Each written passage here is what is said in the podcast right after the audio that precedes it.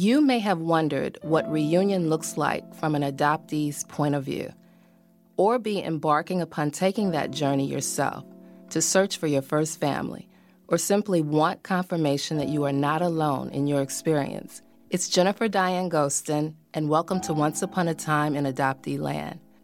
Wouldn't it be empowering to have many of your burning questions answered here?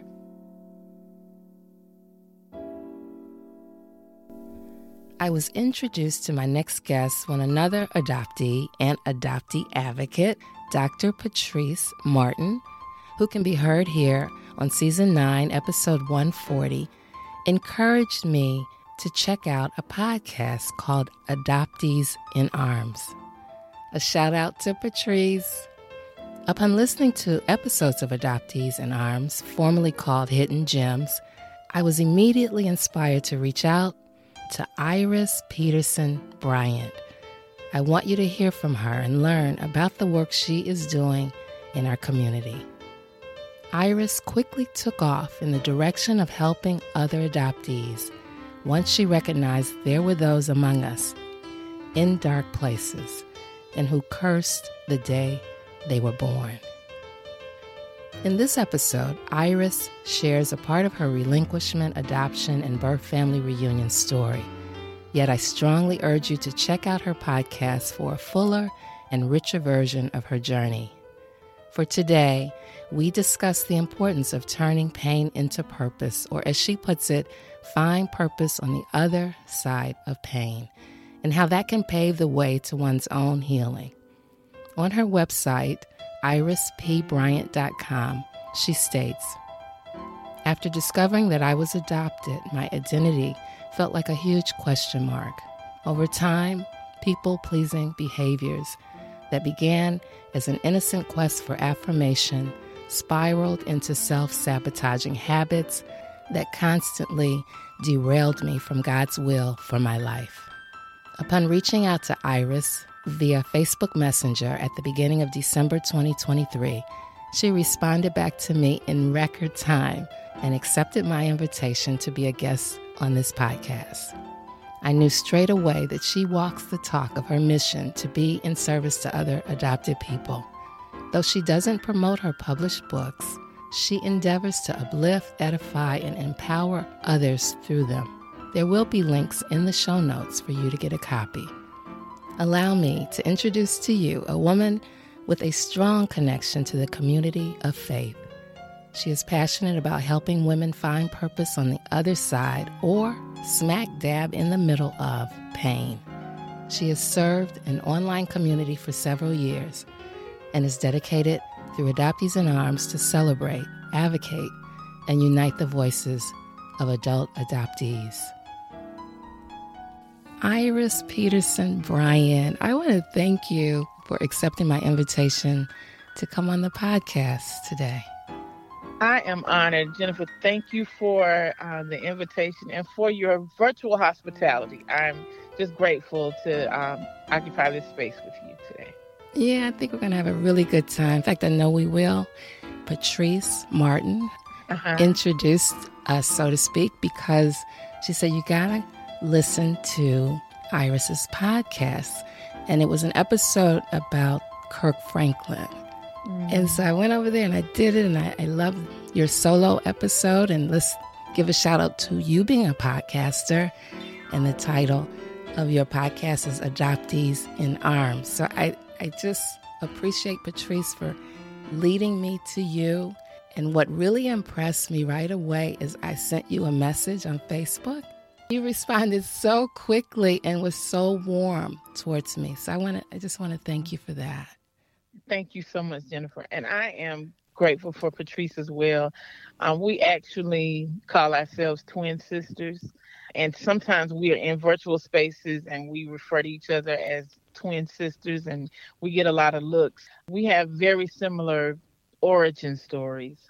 I connected with her through social media and she has been a dear sister and friend to me. So I'm grateful for her connecting us as well. And I'm excited about a friendship developing with you as well. Very excited.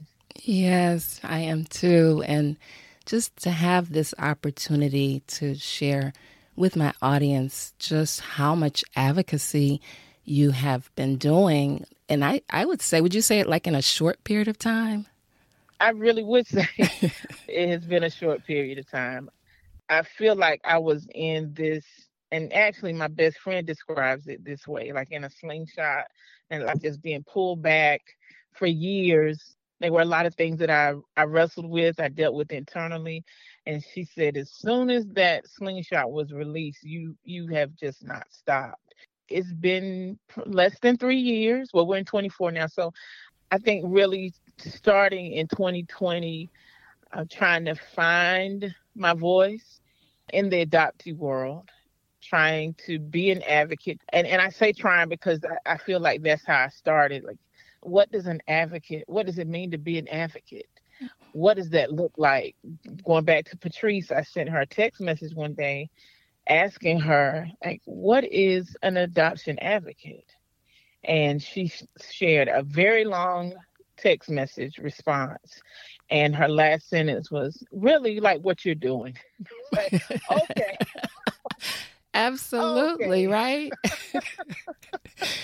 yes. So I, I didn't want to use that word and not be that word. Like, I, I don't want to say I'm an advocate and then you expect these things from an advocate. So, right. what is it? I want to make sure that my actions and my words align with that. So I, I feel like I stumbled into that. Someone used that to describe me. That's why I asked her, like, what is an advocate? Like you do you think I'm what is what is this about? so, because this community is so special and many people in the adoption community have had some type of hurt. I just want to be very careful on how I handle my story, how I share my story, and then how I handle other people who are adopted. So I I didn't want to say that I was something that I wasn't. I I just wanted to make sure that everything aligned and I hope you understand what I mean by I totally understand and I've asked myself yeah that question like am I an advocate you know cuz I don't I wouldn't take that lightly either mm-hmm. yeah that's that's so true and as adoptees and whatever work we're doing whether it's writing a book or hosting a podcast. It's definitely advocacy, I would say, for sure, advocating for adoptees. But yeah, I totally get what you're saying. Yeah, that mm-hmm. resonates mm-hmm. with me. And I have listened to several episodes. I love your podcast. I, I love the solo episodes. I oh, think wow. you do those so well. The episode that really stands out to me is when your childhood friend for since fourth grade, right? Deborah yes. Cheek. Yes. When she is leading the discussion about your adoption story, I thought that was so good. So we'll shout out to Deborah Cheek as well. Absolutely. And and while we're talking about Deborah Cheek, she has been a sounding board for me as I've tried to navigate this space. And she would tell me, Iris, people need to hear your story. I would say, no, no, like I want to talk about this, right? Because I've I've tried podcasting before, but it wasn't, you know, anything related to adoption. When I've said yes, I'm going to do this Adoptees in Arms podcast, and I'm going to talk about my story. She was the first person that came to mind. I was like, well, will you interview me? Because since you think people want to hear my story. She was like, absolutely, right? I'd be honored. absolutely. Absolutely. yeah, well, she did a great job. And, and so I got to learn a little bit more about your journey. And one of the things that I have learned, and I want, I really want to know how you feel about this. I have talked to adoptees that learned at 10 and 12 years old who consider themselves late discovery. And I know typically it's when in adulthood you have learned and not in childhood. So, what are your mm-hmm. thoughts about that? Because I know you learned like preteen. I had a conversation with you over the Christmas break or Thanksgiving break, the first time we talked, and you mentioned you always knew you were adopted. There are other people that I have talked to who say I can't think of a time when I didn't know. Right. Then we think of late discovery adoptees. When I first heard that phrase, the person was in her 40s when she learned and i and i think there's some that i've heard who were in their 30s and to me that seems like late discovery so mm-hmm. that was my definition of it but when i think about the number of people that i have come into contact with who've always known i can understand the labeling of late discovery because you didn't always know I think there's this shock effect, and maybe finding out at 30 or 40 or 50, I think there's a lot more to unravel when you're 30, 40, or 50 um, when you find out versus finding out at 12. But I found out as a, a preteen, but it took me 20 years to process it. I didn't talk about it. Um, I had a couple of friends who I would share like when I get 18, I'm going to go searching and, you know, find out where I came from. I wasn't comfortable talking about it because of all the years of secrecy. It was a truth that was hidden for many years. Like I didn't know. I don't know how to process the late discovery adoptee uh, in lieu of, you know, interacting with others who find out when they're much older when I think about there were people who knew from the beginning and then I found out later, I guess you could look at it as a late discovery. There's a por- portion of your life where you you don't know that truth. Right. That's, that's, a lot of process. That's yeah. a lot of process. Because when I think of when I was 12 and 10, I remember very well.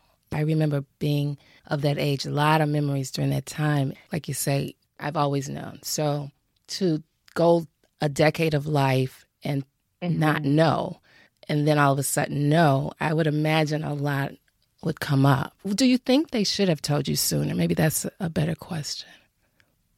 They both say now that they wish they had told me sooner. Mm-hmm. Um, you know, there there are a lot of resources that are available now that were not available to them my dad was born in 1938. My mom was born in 1941. I was born in 1973. There weren't a lot of resources to help them navigate telling me the truth or like providing any kind of therapy. Those those weren't things that were prevalent in our community. And then my parents both grew up in families where there was kinship adoption. So they worked very hard to make sure I felt like a part of the family. They were very intentional of not wanting me to feel that I wasn't wanted and that I wasn't loved. And I believe they believed that that was the gift they were giving me. I don't think it was in their mind to sit down and tell me my origin story. Right. And it may have been because of the factors I just listed or because of the reality that I was abandoned as an infant. They had to process that and I think they struggle with processing it. So that was another element. What do we tell her? Like I didn't learn everything at one time. I learned that I was adopted, and then I later learned, well, you weren't born in a hospital. You were, you know, you were left outside. You were found outside. So that was several years later, and I don't know how I would have handled that if I learned all of that at once. So I think they were struggling with all the truth that they knew and when to tell me and what to tell me. Right. Because I don't think they had a I don't think they had a blueprint. I know they didn't. Right. But they they both said the night that we had the initial conversation, we wanted to tell you we didn't know when. And as I grew up, I think the way they observed me processing it and the fact that they didn't lose me, I think that was a fear as well that they wished that they had had the conversation with me earlier. Mm-hmm. Yeah, thank you for sharing that. Yeah. And I think you you just said exactly what it is: lack of resources. Because I was born 1964, and certainly there weren't the kind of resources that are available now for adoptive parents, for adoptees, anybody in the constellation. You know that things have really improved in mm-hmm. that area. So, yeah, I often think the social worker that handled my case made it clear to my parents how important it was to do two things. And that was to introduce a new name slowly, because I had been mm. answering to the name given to me at birth for two years. Oh, wow. And, yeah.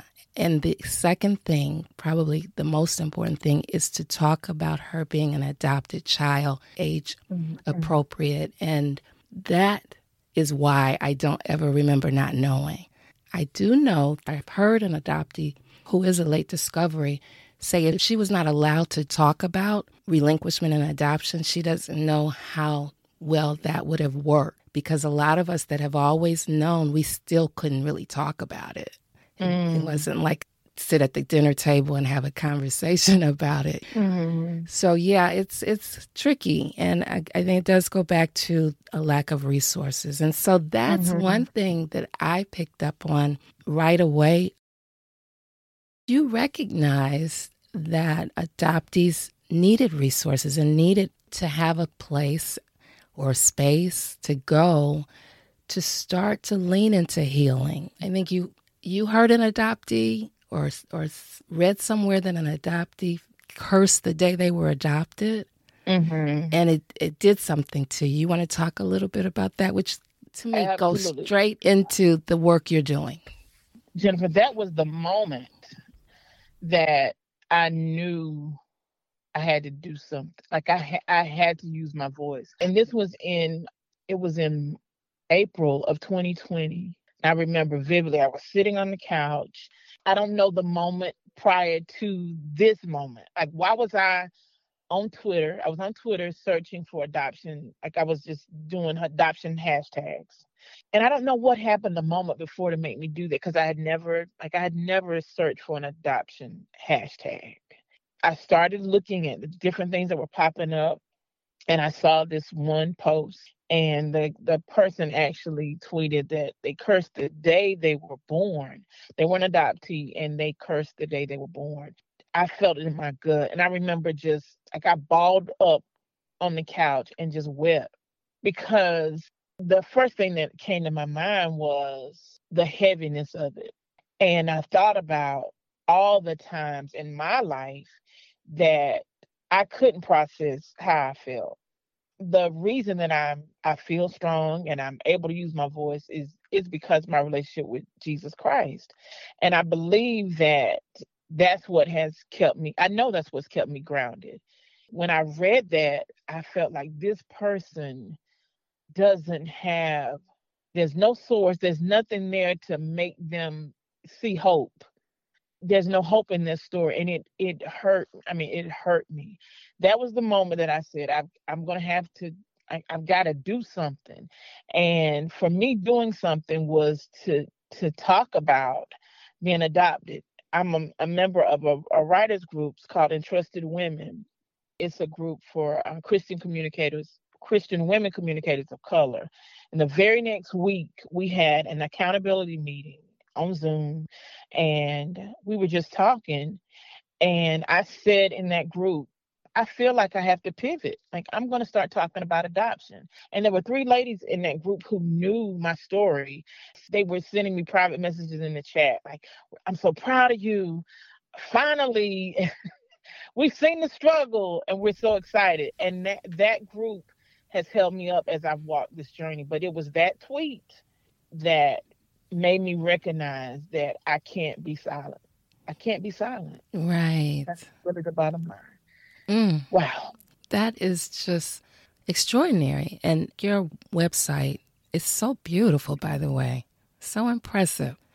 I like when you say find purpose on the other side of pain. And, and I've mm-hmm. phrased it sometimes finding purpose from the pain. So I mm-hmm. I so agree with that. And I think that all of us, whatever our journey has been, the painful parts of it can be turned into purpose. Mm-hmm. Yeah. Just you jumping right in there like you have is just a beautiful thing. Are you a life coach? I know you provide coaching. I, I, I just got my certification in December for um, coaching, and that will be my area, the um, adoption. And I haven't I haven't spoken that out.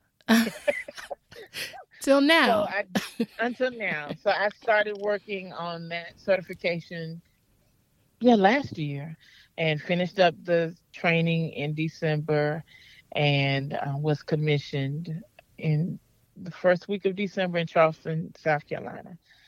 With that, I wore a T-shirt that said "Adoptees in Arms" the day of our retreat. So we're probably a hundred people who were being certified as coaches. And we did headshots on our first the first day of the retreat was headshots. They told us to wear you know wear the color of your brand or just wear something that shows your personality.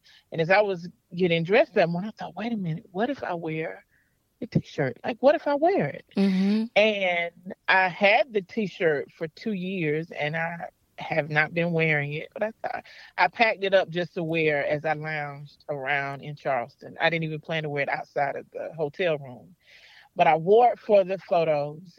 As soon as I got there, a lady walked over to me and she's like, "Look, what's what's the deal with your shirt?" And I told her, and she said, "You know what? I have a friend who's adopted, and I don't get her. Like I love her." She said, "But I don't get her sometimes. Can I?" like give her your contact information because I think you can you get her. Mm-hmm. And I was like, absolutely. Then another lady, as we were taking our headshots, she said, What's the deal with your shirt? Like what does that mean? And I started telling her about the Adoptees in Arms community and that I was an adult adoptee. And she said, Oh my goodness. So she starts weeping because she is in the process of adopting a child. So she shared all of that with me. Then at the end, this was the end of the day, um, we were coaching. No, actually, it was the next day when we did our coaching assessment. Certified coach that was assessing me like, gave me a scenario to coach through. And when I finished the coaching, she gave me, you know, feedback. And then she said, What's your area, your specialty? And I said, Adult adoptees. And she said, Tell me more. So I start talking to her. And then I see she's crying. I'm like, What in the world? Mm. And she said her her husband's sister was adopted from Korea in the 60s. And she just talked about her abrasiveness with the family. And they were Christian missionaries, and she came over as a five year old, didn't have the foundation of the English language. And then she arrives and now her the family that's adopting her is expecting a baby. And i started thinking about like what that did to her. Like she's here and i start talking to the assessor about my like i'm speaking to her through the lens of her sister-in-law and she's crying. She's like i never thought about that. I've never thought about I never considered that. So she says, I'm going to have grace with her now. And this lady's in her 60s or, uh, yeah, late 60s. She hasn't been understood by this family her, her entire life. I'm like, she's not abrasive because she's mean. Like, she, she went through a lot. Right. And she's like, wow, never thought about it. So that's saying that I'm an adoptee coach, or uh, that's what that has the doors it has already opened. And this is my first time speaking it outside of that safe community. I mm. haven't even launched with uh, Adoptees in Arms yet. Oh, I wow. might need to tell them. wow. I'm so happy. I'm just so happy Thank that you, you, are doing that and and you clearly identified a need. I mean that just what you shared now. There's such a need and yeah, when people step up and I say get in the arena, we just have to mm. be so proud of that because it's not easy. Wow. It's not. Yeah. It's not. So I know you've published uh, at least three books, right? Yes. And you're going to read something today. This will probably end up in a book, but right now it's a, a devotional on YouVersion and it is a four day devotional for adult adoptees. I'm going to read day one, which is God has called me by name. The scripture reference is Isaiah 43 and 1, and it uh, says, But now thus says the Lord who created you, O Jacob, and he who formed you, O Israel, fear not, for I have redeemed you. I have called you by your name. You are mine. You are a Cabbage Patch kid. They are not your real parents. At least I know who my real parents are. When I was growing up, these phrases became a popular anthem heralded around me. During my earliest years of school, I didn't know I was adopted, so I thought my playmates were just being mean. Because of their words, I quickly learned the easiest way to retaliate was with the popular phrase sticks and stones may break my bones, but your words will never hurt me. That was my automatic response, and I could proclaim it with much conviction. But internally, truth was not embedded in the words I spoke.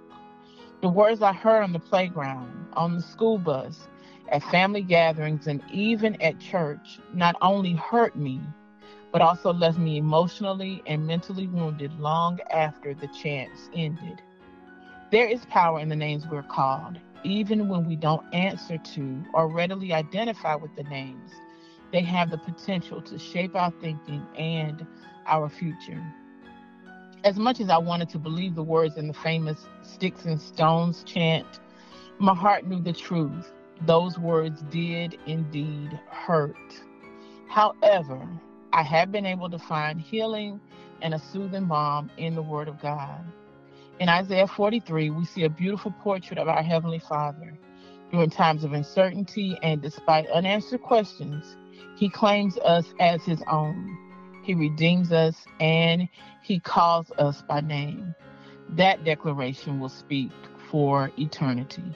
I am known and loved by God and will forever cherish the name He calls me. Oh, that was powerful. Thank you so much for accepting my invitation to read uh, today. And Isaiah is one of my favorite books. Wow. Thank you for allowing me the opportunity to read. Thank you. So I know, and the listeners might not know, that you are in reunion with your mm-hmm. biological mm-hmm. family. So I would like you to share, you know, a part of what that has been like, is like. I'm pretty sure it's like a work in progress, like most of us. Yes, it is a work in progress. I think the thing that I love to talk about with being in reunion with my biological family is the things that I grew up feeling were quirks about me are pretty normal. I like to lead with that because everything about reunion isn't perfect. And and I think that I had an image or the thoughts that the hole in my soul or the missing pieces once I went through reunion everything would be perfect. Everything would be okay. But it only intensified the things that I was feeling. So I want to lead with the funny part because it's it's one of my earliest moments of joy with my biological family so I met them in stages. I my birth mother had three sons, and then I was born, and she kept the the uh, three boys. I was given up for adoption. So I met them in reversed order. I met her in February of 08. So the, I've been in reunion since 2008. I met her in February, and then I met brother number three in August, and brother number two um, one weekend in November, and then brother number one the following weekend. And I met my grandmother like in February of 09. And then aunts and uncles were sprinkled in, cousins, nieces, and nephews. But in May of 2009, there was a Mother's Day gathering. And I don't know if the gathering was really for my grandmother or if the gathering was for my biological mother to kind of ease her into her siblings seeing that they accepted me and they didn't change their view of her because that's always been important to her. When people find out that I existed, her first question was, Does that change how you feel about me? Whether it was to her sons, her brothers and sisters, her nieces and nephews, her grandchildren does this change the way you feel about me? So I believe that gathering was to help her see that they didn't view her differently. It's a little complicated, but I'll make a long story short. At the gathering, I had an uncle that was telling jokes and they were so corny. And I was so tickled because I would tell jokes that were just the absolute corniest thing you ever heard. And I would be so tickled and nobody thought it was funny. And so he sat down beside me and he started telling these jokes. And I'm like hitting my leg and like, that's hilarious. And they were quirky and corny. And I felt so normal. Like, I'm like, he, he gets me. he gets me. I know what I mean, you're talking about. about. Yeah. Tell him a joke and nobody's laughing. Get it. And his joke, and I hope I don't mess it up. He said, "Iris, you know what's what do a banana and an elephant have in common?" I was like, "I don't know." He said they're both yellow except the banana. I mean, except the elephant. See? like, yes, I love you. I love you. yeah, I know so what you that, mean. Yeah. Yeah. Sometimes as adoptees, we look for things that we can identify with. Like I do that like my brother or resemblance. You may have siblings that have grown up together and you do things the same way. I'm a, a domestic adoptee, so my parents are African American. I'm African American. Sometimes, you know, people say, "Oh, you look just like her. You look just like your mama," and like, okay, but we don't often talk about when we're looking for other things to identify. Like we we get hung up on the physical, mm-hmm. but like we're trying to figure out why am I the only person who likes this food, or why am only am I the only person who thinks this joke is hilarious, or why am I the only person who likes to watch this TV show? And then when you meet people who bring a sense of normalcy to what you thought were quirks. For me, that was affirming. That was a beautiful, beautiful thing. Yeah, beautiful. same here. Because I remember growing up being kind of edgy, you know, and the family I was in, they weren't like that. And I'm wondering, where did I get that from? And mm-hmm. immediately in reunion with my maternal side, I said, I know exactly where I got that from. and it oh, was. Okay. It was like such a relief. You know, it was yes, like, indeed. yeah, that's just in my DNA, and I'm cool with that. Mm-hmm. It's just nice to yes, know. Indeed. Yeah. Yes, indeed. I think you've covered the meaningfulness of searching and being in reunion, and it is not a walk in the park, as we all know. Mm-hmm. I mean, it's like relationships require work. Some mm-hmm. people are doing more work than others. and mm-hmm. it, yeah, it's it's um it's something that I, I just say a work in progress and things that maybe haven't happened quite yet. That's the key word. Mm-hmm. Yeah, it just hasn't happened yet. But as a mm. black same race domestic adoptee, is there anything that is sometimes misunderstood by others, in your opinion? Misunderstood. I think that when you compare maybe international adoptees and domestic adoptees who may have been adopted by a, a family of a different race, you hear them talking about searching for like I, who do I look like? Uh, my eyes look like this, but nobody else in this house uh, has these features, and I know that's pronounced. That's that is important, and I think that sometimes because we are domestic black adoptees that were adopted. You know, we were adopted by the same race. People may not think about that we're still searching for something that, that reminds us of ourselves. For me, one thing, and I don't ever like I don't I don't ever talk about this, but my mother uh, and my sister have this thick, have thick long hair, and my hair was thick, but it wasn't long and my cousins had this thick hair, it was long hair. And I was like, why, you know, why, why don't I have long hair? Mm-hmm. And I, I noticed that and I wondered about that. My physical features, why am I built this way? My feet have always been very large, and my mother, my mother and my sister wore like they could wear the same size shoes at one point. They had small feet. I did not my my cousins and my friends, they there were times in their lives where they could go and get shoes from their mom's closet. I've never been able to do that.